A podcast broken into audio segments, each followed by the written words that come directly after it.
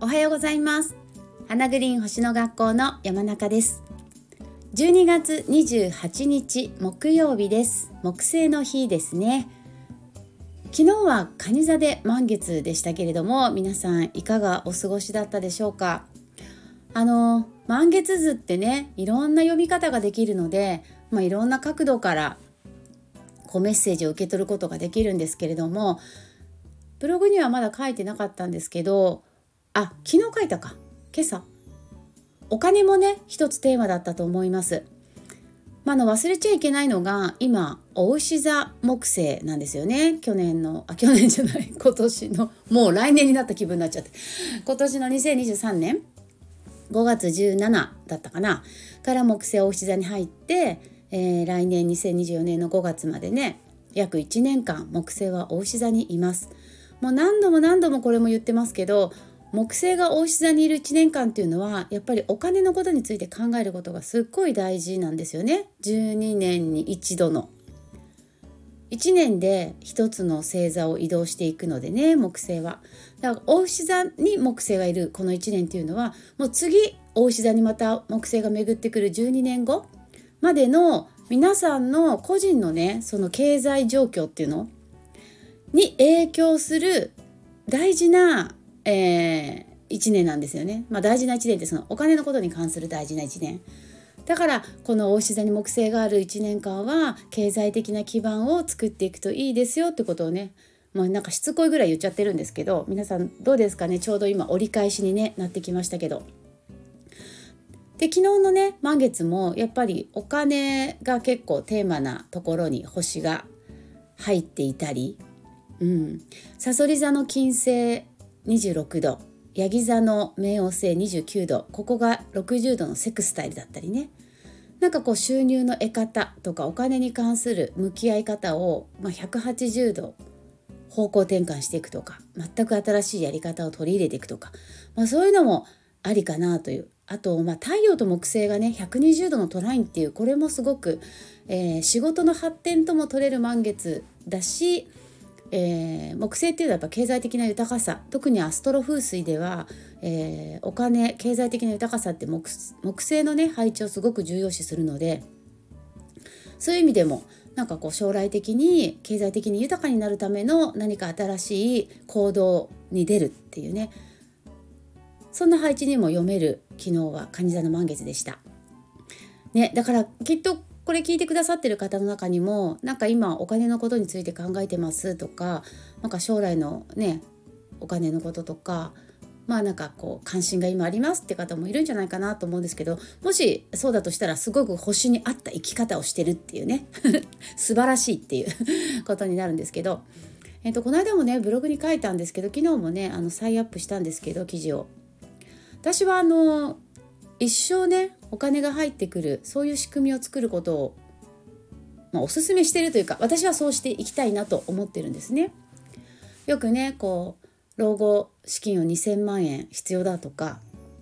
聞きますけどやっぱりさ30代40代、まあ、私今50代ですけど、まあ、子供にね教育資金がかかったり家族で旅行に行こうと思ったらやっぱりねそこそこお金がかかったりなんかそれこそその30代40代50代ってなんかいろいろお金がかかりますよね。だかそういう時期にまあなんか2,000万3,000万貯金するってまあなかなか難しくないですか？ね。やっぱ家族でも楽しみたいしねいろんなこと。子供がやりたいことはやらせてあげたいしね。やっぱ老後資金を貯めながらあもちろんね貯金は大事なんですけどでもなんかその日常生活をね切り詰めすぎながら 何て言うんだろう。老後のお金を貯めるってさ、まあ、自由ですけど私はあんまり、えー、なんかそこまでしてみたいなのがあってね、まあ、それよりも、えーと、一生お金が入り続ける仕組みを作っていく方がまあなんか私はそっちをね選びたいなと思っていて。それこそねじゃあ老後の資金を5,000万円貯める。すごい大変なことですよね。でもさ例えば60歳過ぎても年収500万円を10年以上続ける全然現実的だと思うんですよねそっちの方が。年収ってことはさ別に10年って区切らなくてもね15年でも20年でも続けることは可能なわけですよね。私ね宝くじに全然興味がないんですけどそう興味がない理由はねじゃ例えば宝くじで1億円当てる？すごい確率ですよね。なんかそこすごい私現実的になっちゃうんだけど 太陽おし座で金曜金星もおし座でアセンダントがヤギ座だからかななんか現実的になっちゃってああと双子座の水星火星もあるからいや統計で考えたらさねちょっとね風のサインってさ数字で考えちゃうから統計的に考えたらさ1億円当てるとかまあ今5億とか7億なのかもしれないけどものすごいこう確率的には当たらない確率の方が高いわけでそれよりも年収1,000万円をさ10年以上続ける方がさ現実的じゃないとか思っちゃうわけ。そっちはさ自分次第でというか自分の努力次第で実現可能だと思うんですよね全然。って思っちゃうのね。だからだから老後の資金もさなんかなそれこそほらお金の価値なんて変動していくしね今何て言うの？例えば1,000万円で買えるものがさ10年後同じものが買えるとは限らないじゃない？現に今物価ね上がっていることでも分かるように前は1,000円で買えたものが今1,500円出さないと買えないとかなってるわけですよね。まあ、それ10年後どうなってるかな？20年後どうなってるかな？って、まあ、分かんないですよね。もっともっと上がっちゃってるかもしれないし。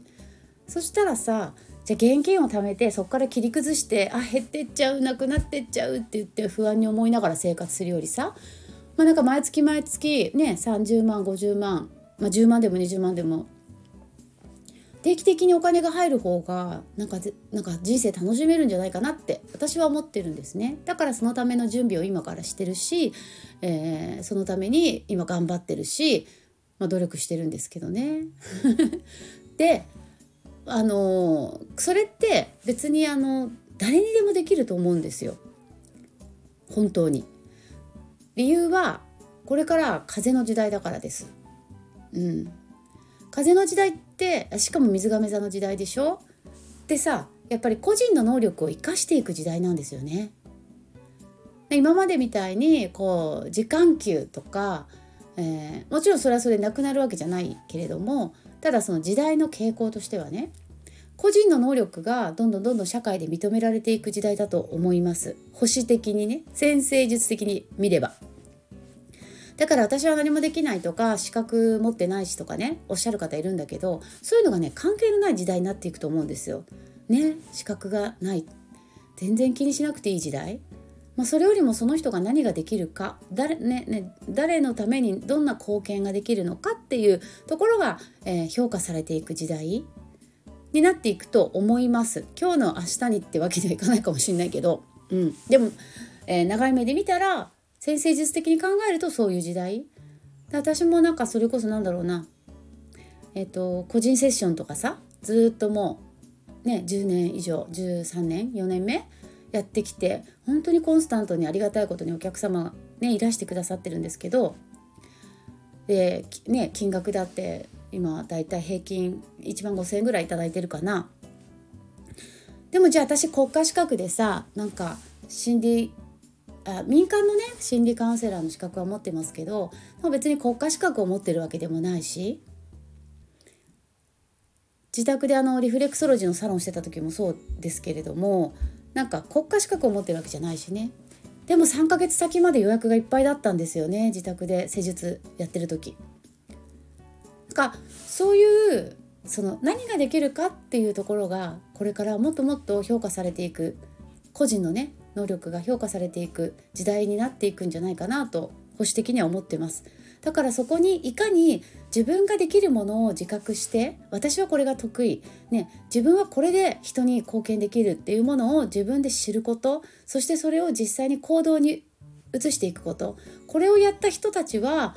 もう継続的に一生お金を得られる生き方ができるんじゃないかなって私は思っています。でそれそういう考え方とかそういうことに、まあ、共感してくれる人興味を持ってくれる人たちには、えー、本当に全力でなんかいろんなね私が知ってることを私が知ってることっていうかその、ま、星に関することがメインですけどなんかねお伝えしていきたいなと思ってるしなんてことを昨日のね蟹座満月でも改めて考えたりしてました。なのでね皆さん誰にでも才能あるし誰にでも得意なことがあるし誰にでも誰かの役に立つことができるんですよね。それを私は本当にあの、